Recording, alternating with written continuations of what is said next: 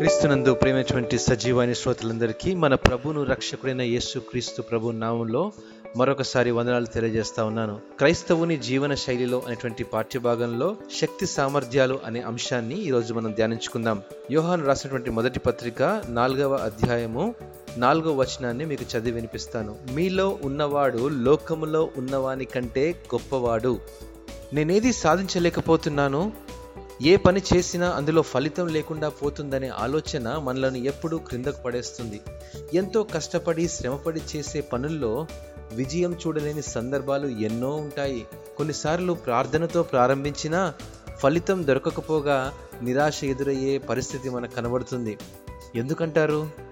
ప్రార్థన చేసినప్పుడున్న శక్తి సమస్యను ఎదుర్కొంటున్నప్పుడు మనలోని అవిశ్వాసం వలన బలహీనమవుతుంటాము నేను చేయగలనా లేదా? నేను చేయలేనేమో? నేను చేసేది సరైనదో కాదో? ఇటువంటి ప్రశ్నలు మన మనసులో మొదలయ్యే అనేక సందేహాలుగా మనకు కనబడుతుంటాయి. విశ్వాసంలో మనం బలహీనంగా ఉన్నప్పుడే మనకు అపజయాలు ఎదురవుతాయి. అయితే దేవుడిచ్చే శక్తి సామర్థ్యాలు మనలను బలపరుస్తూ మనలోని విశ్వాసాన్ని మెరుగుపరుస్తుంటాయని గ్రహించాలి.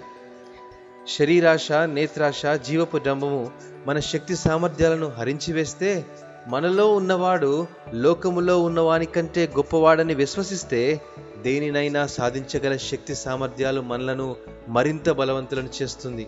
అంతేకాదు దేవుడిచ్చే శక్తికి భక్తి విశ్వాసాలు తోడైతే జీవితం ఎంతో ఉన్నతంగా ఉంటుందని గ్రహించాలి. శక్తి కలిగిన విశ్వాసమే నిలకడ నిశ్చయత కలిగే అనుదిన జీవితానికి పునాదిగా ఉంటుంది. ప్రాణంతో ఉన్న చేప మాత్రమే నీటిలో ఎదురు ఈదగలుగుతుంది.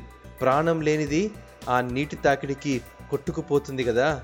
మన హృదయంలో నివసించగల క్రీస్తు మనలో ఉన్నాడనే సజీవమైన విశ్వాసం మనలోని సామర్థ్యాన్ని రెట్టింపు చేస్తూ సమస్యల తాకిడికి ఎదురెళ్ళి వాటిని ఛేదించగలనే సంకల్పాన్ని మనలో బలపరిచి ఏ సమస్యనైనా సులువుగా ఎదుర్కోగలనే ఖచ్చితమైన నిశ్చయతను కలుగజేస్తుందని మీకు జ్ఞాపకం చేస్తూ ఉన్నాను. ఈ అనుభవం శక్తివంతమైన క్రైస్తవుని జీవన శైలిలో ప్రత్యేకమైందని గ్రహించాలి. దేవుడు ఈ వాక్యమును దీవించినగాక. ఆమెన్.